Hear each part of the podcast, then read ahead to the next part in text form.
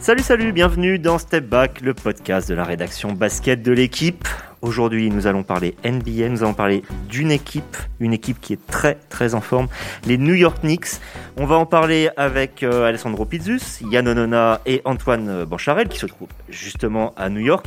On va vous parler de, de cette renaissance des Knicks et notamment de cette renaissance inattendue car si on prévoyait l'arrivée de stars, toujours de stars, dans la Big Apple. Finalement, on a fait venir un coach défensif cette saison en se disant que ce sera encore une saison de transition dans les bas-fonds. C'est l'inverse. Aujourd'hui, les Knicks sont quatrième à l'Est et on va essayer de vous expliquer pourquoi. On va essayer de comprendre si ça peut durer. Allez, début du game. On va directement aller vers, vers toi, Antoine, hein, parce que toi, tu es, bien placé euh, pour voir tout ça, euh, pour peut-être euh, nous faire comprendre. On va, on va commencer par le plus complexe, pas le plus visible, c'est-à-dire le jeu, les joueurs, Julius Randle. Non, on va passer par le plus complexe, l'intérieur du club. On peut se demander si c'est pas euh, Léon Rose, le nouveau président, un ancien agent, ancien agent, euh, pas de n'importe qui, hein, de Allen Iverson ou de LeBron James au début de sa carrière. Léon Rose, qui en tant que nouveau président a, relancé euh, la franchise. Est-ce que ce serait pas lui le vrai sauveur des Knicks, Antoine? Bah, ce qui est clair, c'est ce qui était un petit peu pourri au royaume des Knicks, c'était euh, justement tout ce qui était la culture du front office. Donc euh, son arrivée et qu'il faut aussi coupler avec celle de World Wide West, euh, William Wesley, qui est aussi quelqu'un de très très très proche de tout ce qui est joueur, mais aussi entertainment, etc. C'est ce, ce, genre de personnage de l'ombre qui en même temps joue très bien toutes les ficelles euh, du métier, du succès, euh, que ce soit en business ou un petit peu tout ce qui est célébrité, euh, qui, a, qui a pas mal justement changé cette culture. Et puis bien sûr un coaching staff, on va en parler plus tard, qui vraiment démontre ses qualités, notamment ce qui manquait beaucoup, beaucoup, beaucoup à New York, c'était du, du développement des joueurs. Et donc là, on a un petit peu un axe comme ça qui est sain et qui marche bien, ce qu'on n'a pas eu à New York depuis 20 ans en gros. Pourtant, on, a toujours le président qui est, en place. Euh, le président, c'est euh, James Dolan, c'est euh, le propriétaire du, du, Madison Square Garden. C'est un personnage iconoclaste, très très décrié, pas le genre de personne à vous assurer la continuité en haut de, votre franchise, enfin, du moins ce qui est en dessous de lui. Pourtant, il est, toujours là. Est-ce qu'il a été cornérisé? Est-ce qu'on a réussi à faire autre chose? Alessandro, comment, comment comprendre qu'aujourd'hui, l'influence néfaste de James Dolan n'est plus aussi néfaste? Bah, C'est-à-dire en fait, euh, par rapport aux autres années, je le trouve assez silencieux en fait, donc ça lui évite de, dire des, bêtises et surtout de, faire quelques bourdes. L'année dernière, il en avait fait pas mal, alors que Lennox n'était même pas, même pas dans la bulle. Il se souvenait même pas qu'il avait Frank Nilikina dans son équipe, par exemple. C'était euh, assez cocasse euh, sur une radio new-yorkaise. Il avait fait ce genre de choses.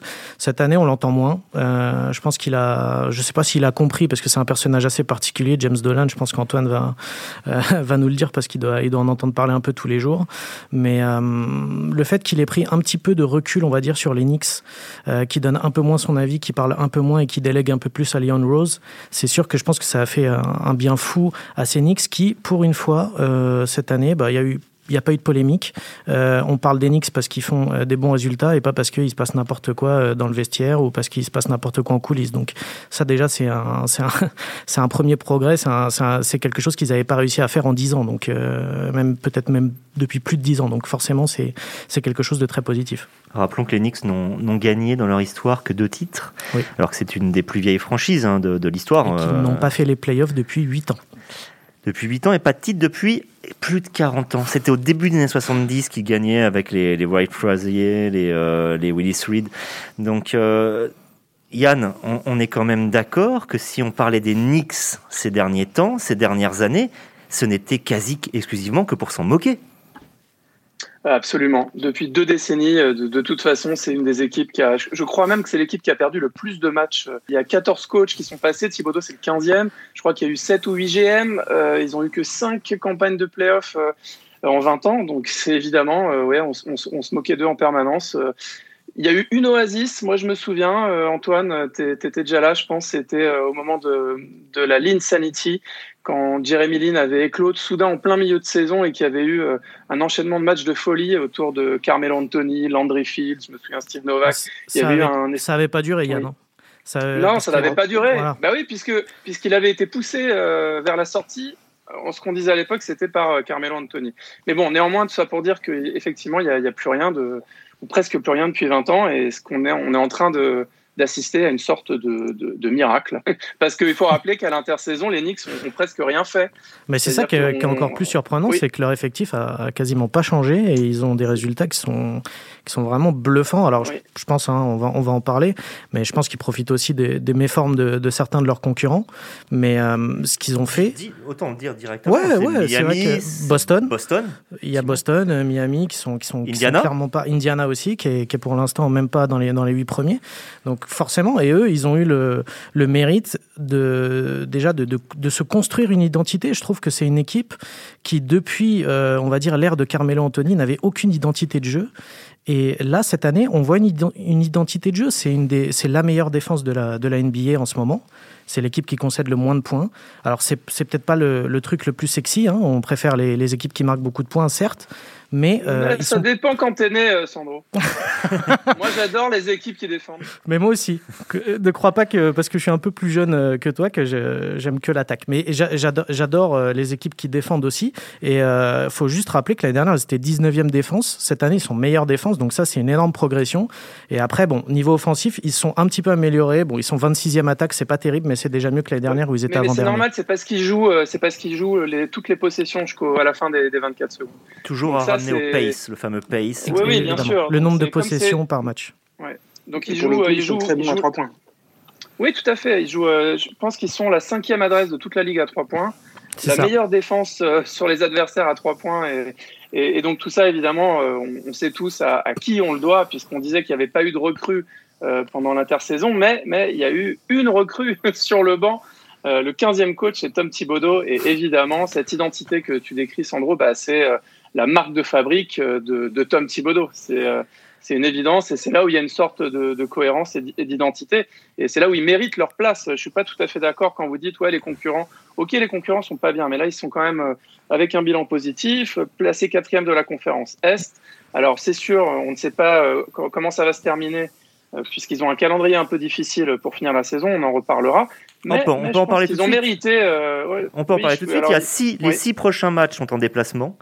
Et euh, les quatre derniers matchs de ces déplacements, ce sera Denver, Phoenix et deux fois Los Angeles pour affronter les Clippers et les Lakers. Bref, on peut pas faire pire. Il manque que Utah.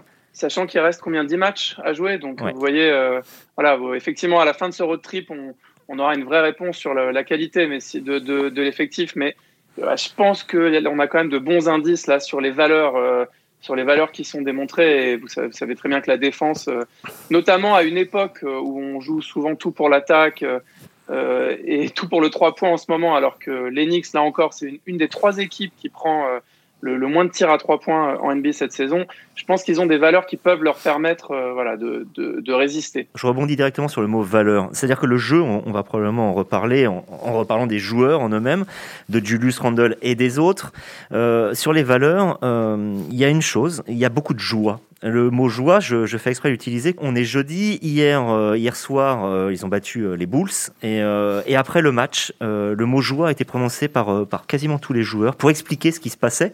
Il y a une satisfaction de chacun des Knicks qui s'est même ressentie après la trade deadline où il ne s'est quasiment rien passé et où plusieurs joueurs ont, ont avoué qu'ils avaient été extrêmement heureux qu'on leur fasse confiance puisque chaque année, normalement, on annonçait aux Knicks 2 à 3 euh, soit gros free agent qui ne venait finalement jamais à cause de choses qu'on a déjà évoquées, euh, la culture euh, déficiente, James Dolan.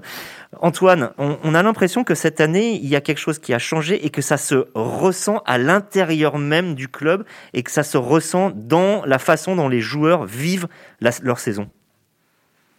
Oui, bah, clairement, puisque c'était un petit peu limite une pénitence quoi, que, que d'aller au Knicks pour, euh, dans l'esprit de beaucoup. Donc, euh, d'ailleurs, euh, on dit que c'est les mêmes joueurs que, que l'an dernier, quasiment, mais en fait, un Frank Milkina qui n'est là que depuis quatre saisons, c'est le joueur le plus ancien. Donc, il y a quand même eu beaucoup, beaucoup de changements. Et euh, cet esprit, justement, la trade deadline, de pas trop faire de bruit, de rester un, un petit peu discret, on va dire, ça correspond justement à ce qu'on disait, c'est que Leon Rose, c'est un ancien agent, William Wesley, c'est euh, un, gars aussi qui, vient de ce milieu-là, d'être de, de, connecté directement aux joueurs. Donc, euh, on respecte un petit peu euh, justement le travail qui a été fait aussi par le coach Tom Thibodeau, qui était aussi euh, quelqu'un qui était sous contrat avec Leon Rose. Donc, on respecte un petit peu cet esprit et on ne cherche pas à euh, tout mettre en l'air. Et ça, clairement, c'est serein. Et c'est ce qui, euh, quand on parle de joie ou de satisfaction, à mon avis, c'est vraiment euh, dans, cette lignée-là. Tu as, dit plusieurs choses d'ailleurs là-dedans. Tu as, beaucoup parlé du, du fait que Leon Rose est un ancien agent qui faisait partie de la puissante agence CAA. Et euh, il faut savoir que c'est un peu la critique qui a été donnée pour l'instant au Knicks, c'est peut-être d'être euh, en gros que Rose par son petit marché intérieur, c'est-à-dire que Julius Randle est en contrat avec CAA, Tom Thibodeau est en contrat avec CAA, Emmanuel Quickley, euh, le rookie vient de Kentucky, dont on dit qu'ils sont toujours très proches par leur coach de CAA. Bref, ça c'est la seule critique. Mais ce qui est un peu incroyable quand même, j'ai l'impression là-dedans, c'est que contrairement euh, à avant où euh, la grande dichotomie, elle était à Los Angeles avec les Clippers face aux Lakers, là maintenant la dichotomie, elle est à New York avec d'un côté les Knicks et de l'autre côté les Nets. Sandro, est-ce que les Knicks cette année, ce ne serait pas les anti-Nets, c'est-à-dire les Nets, en gros, grosso modo, on accumule les noms et on verra, bien que pourra, en face les Knicks, la discrétion, l'alchimie. Bah, c'est vrai que hum, ce que tu dis, c'est tout à fait juste parce que hum, déjà, ça faisait très longtemps qu'on n'avait pas, enfin, qu'on aura potentiellement deux équipes de New York en playoff et qui pourraient se rencontrer, on ne sait jamais. Mais hum, c'est le cas pour l'instant, 1 contre 4. Ouais. Demi-finale de conférence. Demi-finale, si, jamais. voilà. Premier tour. Je suis un peu moins sûr, mais mais pourquoi pas. Mais euh, ce que tu dis, c'est vrai, c'est que les Knicks ont cette image un peu de, de club renaissant et puis c'est une, vieille gloire qui se réveille et ça, on sait que euh, les Américains et tous les supporters adorent ce genre d'histoire Et les Nets, c'est évidemment, euh, vu ce qui s'est passé depuis quelques années, les signatures de Durant, de Irving, euh, l'arrivée en début de saison de, James Harden, évidemment que c'est une équipe euh, qui représente un peu tout l'inverse. C'est un peu le côté clair contre le côté obscur. Puis en plus, les Nets, c'est un peu l'équipe, je vois beaucoup d'articles aussi bien aux États-Unis qu'ici en France, où on se pose la question est-ce qu'on doit détester les Nets alors que c'est tout l'inverse avec les Knicks. C'était aussi dans l'équipe magazine, c'était aussi, on, on, a traité aussi ce sujet et c'est un peu, c'est assez drôle parce que du coup, euh, l'Enix, qui était encore un sujet de moquerie en début de saison, aujourd'hui, tout le monde a envie de, revoir l'Enix en playoff et pourquoi pas d'essayer d'aller euh, d'aller faire euh, des petits coups. Mais, ce qui est drôle, c'est que c'était un, un renversement total, puisqu'il y, a, il y a à peine un an, même quand on savait que Irving et Durant allaient, allaient être ensemble associés aux Nets avant que Harden arrive, bah, il y avait quand même une, il y avait une cote, ils avaient une cote, une, il y avait une, vraiment une affection pour ces Nets pour euh, Kenny Atkinson qui avait réussi à construire un groupe autour euh, de D'Angelo Russell, Spencer, Dinwiddie, D'Angelo Russell, même le voilà, enfin il y avait vraiment justement cette alchimie et ce côté on, est reparti de zéro, on a pris des, jeunes gars, on a fait des bons choix de draft et puis et puis on fait quelque chose. Puis c'est vraiment amusant de voir ce, ce renversement aussi aussi fulgurant. Je dirais pas par contre qu'on a exactement le, scénario qu'on avait avant où c'était vraiment l'Enix c'était le bordel pour pas dire autrement et euh, les Nets, c'était la franchise qui était devenue saine. Je dirais pas que là, maintenant, c'est l'inverse non plus. Mais euh, clairement, euh, oui, on, retrouve un petit peu de, de sanité du côté des, des, des, Knicks. Et les Nets, c'est pas exactement quand même euh, fouillis. Hein, ça reste des gros coups qu'ils ont fait. Il y a un gros respect autour de, de, de ce qu'ils font. Mais c'est c'est un côté feu d'artifice. C'est des, des, explosions un peu dans tous les sens. Mais ça reste quand même euh, clinquant, brillant. Et bon, ils sont ils sont premiers, quoi. Donc ça va. Le, seul truc, c'est que les Nets, euh, c'est le fait d'avoir essayé de, c'est un peu cette course à l'armement. C'est complètement euh, l'inverse de ce qu'a fait New York, qui a pas du tout bougé. Je pense que c'est juste, c'est ça surtout que les gens ont retenu, c'est que les, les, Nets, comme tu l'as dit et comme on l'a tous dit, c'était, ils étaient repartis de zéro avec rien du tout. Ils ont tout envoyé, euh, on va dire, valser pour pour récupérer euh, Irving, Durant et, et ils ont essayé Aldridge. malheureusement, il a dû prendre sa retraite pour un problème au cœur. Et puis Blake Griffin, alors que tu vois, ça c'est le genre de choses typiquement que ça passe souvent un peu mal auprès du public parce que ça fait course à l'armement, c'est pas apprécié. Alors que les Knicks, c'est tout l'inverse en fait. Ils ont fait aucun move, rien du tout, et en fait ils se débrouillent avec leurs armes et euh, avec des joueurs, bah en fait dont, dont personne pensait qu'ils allaient réussir. Et là, cette année, bah, ils sont effectivement très bons et surperforment. La, question qui se pose, la question qui se pose, c'est est-ce que ça peut durer? Ce que je veux dire par là, c'est pas le niveau de jeu. On en parlera encore une fois derrière du jeu des, des joueurs. Euh, mais je, je, lisais un, un, débat entre journalistes de, de USA Today, euh, de leurs différentes euh, publications régionales, et ils disaient que finalement les Knicks et les Nets ne devaient pas être opposés, mais placés en parallèle, dans le sens où ils disaient les Knicks font aujourd'hui ce que les Nets ont fait hier. C'est-à-dire que les Nets sont redevenus attractifs en faisant du développement de joueurs, les fameux Spencer Dinwiddie, Dinwiddie, Jarrett Allen, euh, Levert, et, et, et, grâce à ça, ça leur a permis d'être attractifs et de récupérer des joueurs comme Kyrie Irving et Kevin Durant qui avaient été courtisés par les Knicks. On en parlait. Certains disent même que peut-être qu'ils peuvent regretter, ils auraient peut-être dû aller aux, Knicks.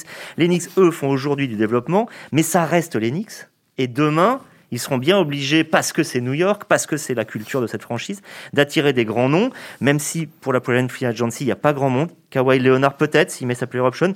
Demar de Rosanne, Chris Paul, qui est euh, comme par hasard avec CAA, l'agence, euh, l'ancienne agence de Leon Rose, mais bon, qu'on voit mal partir des, Suns aujourd'hui. Antoine, tu les vois durer comme ça ou tu penses que ce n'est qu'un passage dans le sens où est-ce que New York peut, peut durer longtemps avec une équipe d'anti-stars Alors, clairement non. Euh, à un moment, c'est un peu comme les Nets. Euh, les Nets, oui, ok, c'était très sain, ça se passait bien, mais bon, ils perdaient en premier tour de playoff et assez, de manière assez euh, éloquente, quoi, du, 4-1 ou quelque chose comme ça. Donc après, oui, on peut se dire, on va continuer progressivement et faire un deuxième tour, une finale de conf et, un titre. Bon, ils ont choisi de, on prend des stars, qui d'ailleurs, c'est les stars qui ont choisi de venir aux Nets, encore plus que les Nets sont, allés les recruter, qui ont dit, bon, bah, on joue le, le titre directement. Donc, effectivement, ça peut choquer au niveau du public, mais en tant que franchise, ça a quand même beaucoup de sens. Donc, si les Knicks... Euh, excuse-moi, pardon Antoine, mais si tu es GM euh, et que James Harden vient taper à la porte, ouais, est-ce que je peux signer? En fait, tu dis pas non. C'est juste, euh, bah... si tu as, le, si as le cap space, comme on dit dans ton, dans ton truc, ou que tu es prêt à payer des amendes si tu dépasses ta masse salariale, tu, tu dis pas non en fait. Donc c'est vrai, c'est le propre raison. voilà, et puis là, même Kevin Durant, enfin Kevin Durant a annoncé qu'il venait aux Nets avant de parler à Sean Marks. Donc c'est quand même le manager général hein, des Nets. Donc là, les Knicks, clairement, s'ils ont des opportunités, ils signeront. Maintenant, ils vont pas chercher à provoquer des opportunités dans tous les sens parce qu'il faut un gros nom. Et ça, c'est la grande différence avec avant. C'est que parce qu'il fallait un gros nom, quel que soit le, bilan de blessure, par exemple, du joueur ou quoi que ce soit, on va le signer. C'est pas grave parce qu'il faut un gros nom. On n'est plus dans cette culture-là. On est dans une culture où on a nos bases, on est sain, on sait comment on fonctionne. Si des gens sont prêts à nous rejoindre, là, on évalue le dossier, on signe. Plus on provoque les choses. Et d'ailleurs, peut-être qu'il va se passer des choses cet été.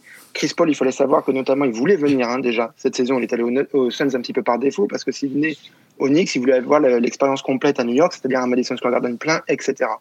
Euh, mais sinon, euh, si c'est pas un Chris Paul ou un DeRozan ou autre, ils attendront 2022 et là, ça sera une très très grosse euh, année pour les free agents.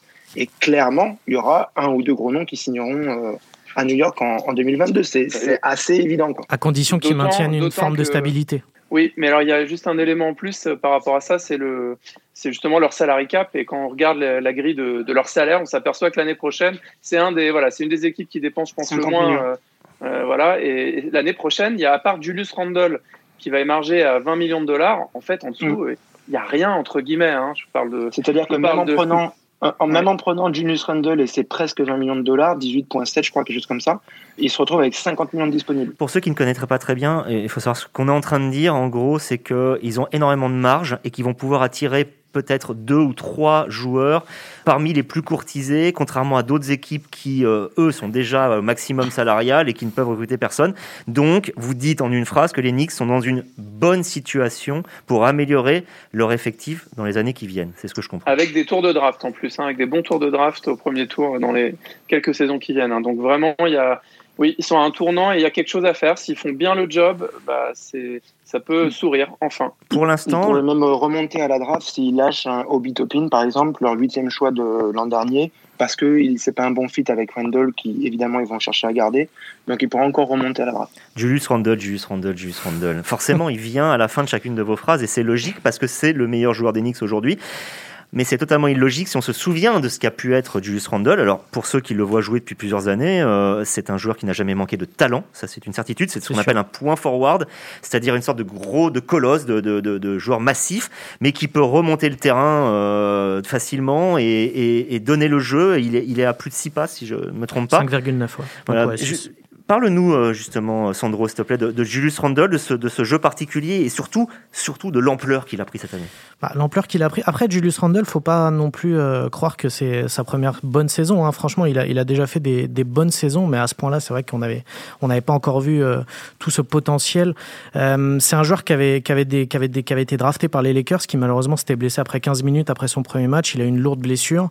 il a été ensuite ça s'est pas bien passé aux Lakers comme pour beaucoup d'autres à, son époque, hein, comme D'Angelo Russell par exemple. et depuis, ou Brandon Ingram aussi. Et euh, en fait, depuis qu'il a atterri au Pelicans, c'était en 2018-2019, on a vu quel genre de joueur c'était. Alors, il faut aussi euh, se rappeler qu'au début de sa carrière, c'était un joueur qui manquait un peu de finesse. On avait tout de suite vu euh, ce potentiel physique assez exceptionnel. Mais Julius Randle, c'était un peu un, taureau dans un magasin de porcelaine, quoi. En termes de QI basket, c'était pas encore ça à cette époque-là. Et en fait, cette année, on l'a, on l'a vu, on, on, voit une évolution qui est assez exceptionnelle. Alors déjà, c'est un, c'est un intérieur, comme tu l'as dit, un poste 4 doté d'un jeu de passe quand même assez prodigieux hein, pour le poste. C'est vraiment très impressionnant. Ça a toujours été plutôt un bon scoreur. Là, il a 24 points, presque 25 bah forcément, avec euh, vu comme il est entouré, c'est assez logique qu'il soit option numéro une. Et euh, après, bon, un intérieur comme lui, euh, costaud comme ça, ça prend évidemment pas mal de rebonds. Mais ce qui est impressionnant, c'est cette palette. Et justement, il a ajouté, je trouve, de la finesse dans son jeu. Il y a beaucoup plus de, de réflexion. C'est-à-dire qu'avant, il faisait un peu trop les choses par instinct. Il, prenait parfois des, enfin, il faisait des mauvais choix. Et là, même sa sélection de tir est vraiment plutôt bonne. c'est un joueur qui a, moi, moi, ce qui m'impressionne beaucoup cette année avec Julius Randle, c'est son pourcentage au lancer franc, qui est quand même à 80%. C'est un joueur qui tournait à péniblement 70%, 70, 73%. Et ça, déjà, c'est un énorme signe de maturité pour moi chez un intérieur. C'est un joueur qui ne, qui ne, tirait pas à trois points ou pas, pas de manière euh, Exactement. efficace et qui maintenant est à plus de 40%, 42 quasiment. 42% euh, et, il prend presque 6 tirs, ouais, 5,3 à peu près. Il en, il en rentre 2,2 quand même ce qui est, ce qui est digne d'un arrière euh, shooter. Euh, ça change complètement son jeu, puisque du coup, les défenses peuvent plus du tout le défendre de la même manière et il a beaucoup plus de possibilités.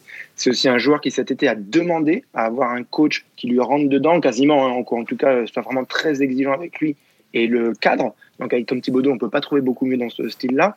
Et en plus, euh, Tom Thibodeau était intéressé de faire venir Kevin Payne en le développement de joueurs. Kevin Payne est un assistant à Kentucky où a été euh, Julius Randle. Quand il a appris ça, Julius Randle, clairement, il a appelé euh, Kevin Payne en disant Tu viens, tu viens, tu viens.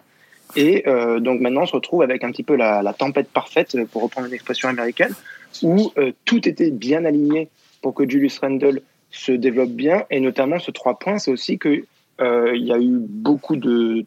Bah, en fait, depuis début mars l'an dernier, ils n'ont pas joué les Knicks puisqu'ils n'étaient pas dans la bulle. Julius Randle a passé beaucoup, beaucoup de temps à euh, travailler son tir. Et c'est comme ça que euh, un petit peu tout se met bien en place pour lui.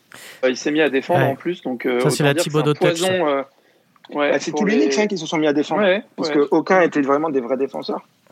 Tout à fait. Et puis là, en fait, il rend fou les intérieurs adverses. En fait, comme il est vif, il, a, il, a, une bonne allonge, etc. Enfin, c'est très compliqué. Il sort, il s'écarte. Enfin, puis, voilà, c'est très dur. C'est très dur pour les adversaires. Et, et c'est l'arme fatale de New York cette année, très clairement. Antoine, est-ce que c'est en train de devenir euh, une idole à New York? Parce qu'il faut quand même replacer dans le contexte. Euh, on est dans un contexte de Covid qui rend tout compliqué. Il y a 2000 spectateurs, euh, là pour l'instant, 10% de la jauge du Madison Square Garden.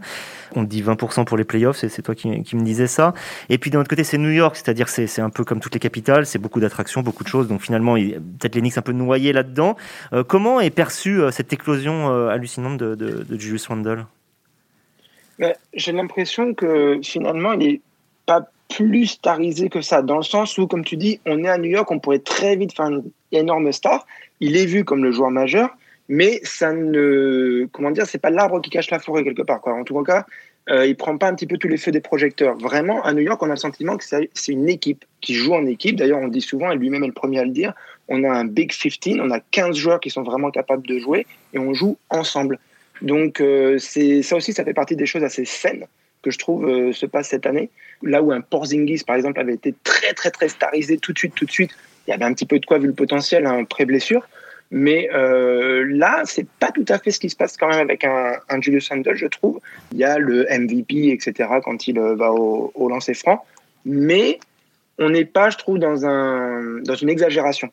Alors Big 15, un, un 15 prodigieux certes, on serait hélas obligé de dire 14 parce que Franck Nilikina, euh, lui, euh, ne, bénéficie pas de ce nouvel environnement euh, favorable. C'est d'autant plus décevant que l'arrivée d'un coach à, tempérament défensif lui semblait favorable.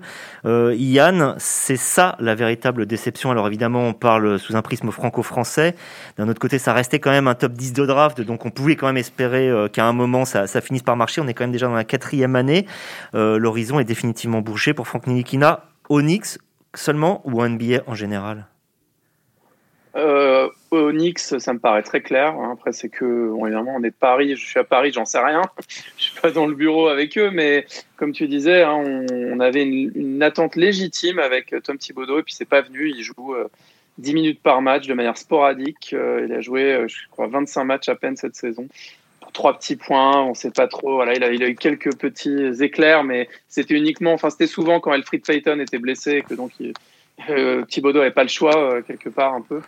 Euh, en plus, il y a eu l'émergence de Emmanuel Quickly qui a qui a pris de la place, qui est le 25e choix de la draft et qui est quand même voilà, qui était un, des bons coups de, la dernière draft. Donc voilà, manifestement, même Thibodeau, qui avait eu quelques bons mots pour Nilikina, ne croit plus trop ou ne compte plus trop sur lui. Donc il faut espérer pour Nilikina que pour Franck qu'il puisse trouver une, euh, oui, un autre point de chute. Moi, j'espère pour lui qu'il pourra au moins avoir une dernière chance en NBA ou une autre chance pour, euh, avec un, vrai temps de jeu pour s'exprimer et dans un rôle qui lui convienne, peut-être. Je, voilà.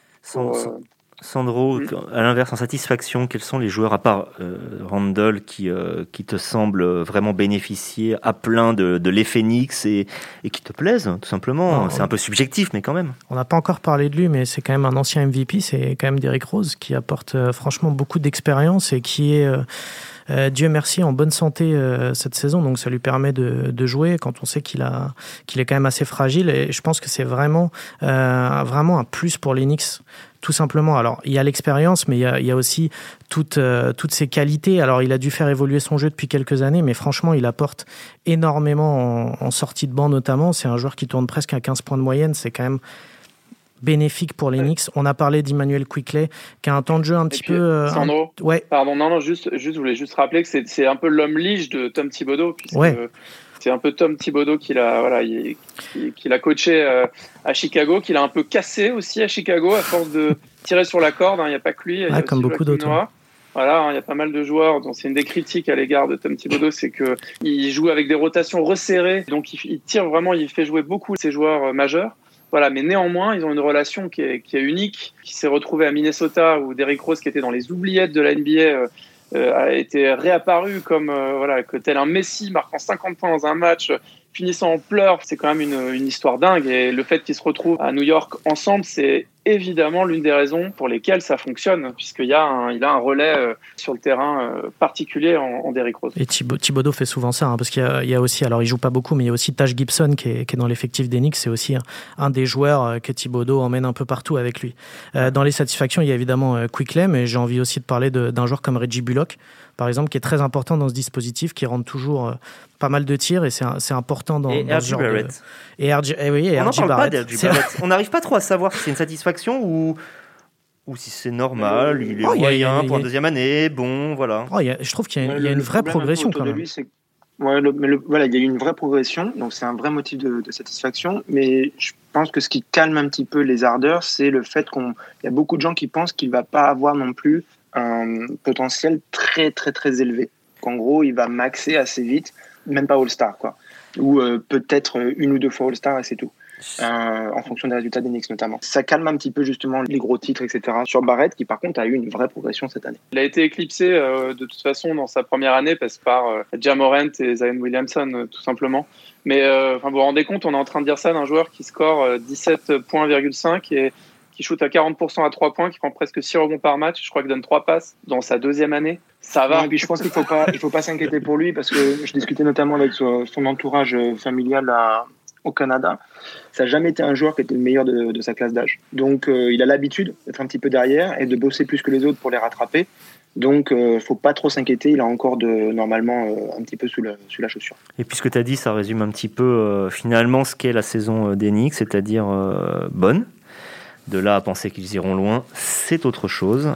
La suite reste à écrire avec cet été euh, et tout ce décalage. Hein. Je vous rappelle que la draft a lieu fin juillet que, et non pas fin juin comme d'habitude, que le début donc de la free agency, les signatures des joueurs en fin de contrat se fera en août et non pas en juillet. À ce moment-là, on saura si les Knicks reste l'Enix, c'est-à-dire une équipe qui tente quand même des coups euh, pour arriver très vite au sommet sans patience, ou si au contraire elle est devenue ce qu'elle nous montre aujourd'hui, qu'elle l'est vraiment devenue, c'est-à-dire une équipe patiente, intelligente, qui a un véritable avenir à moyen terme. Tout reste à écrire, pour l'instant on peut juste les regarder et profiter. Merci beaucoup à chacun d'entre vous et à la semaine prochaine, ciao ciao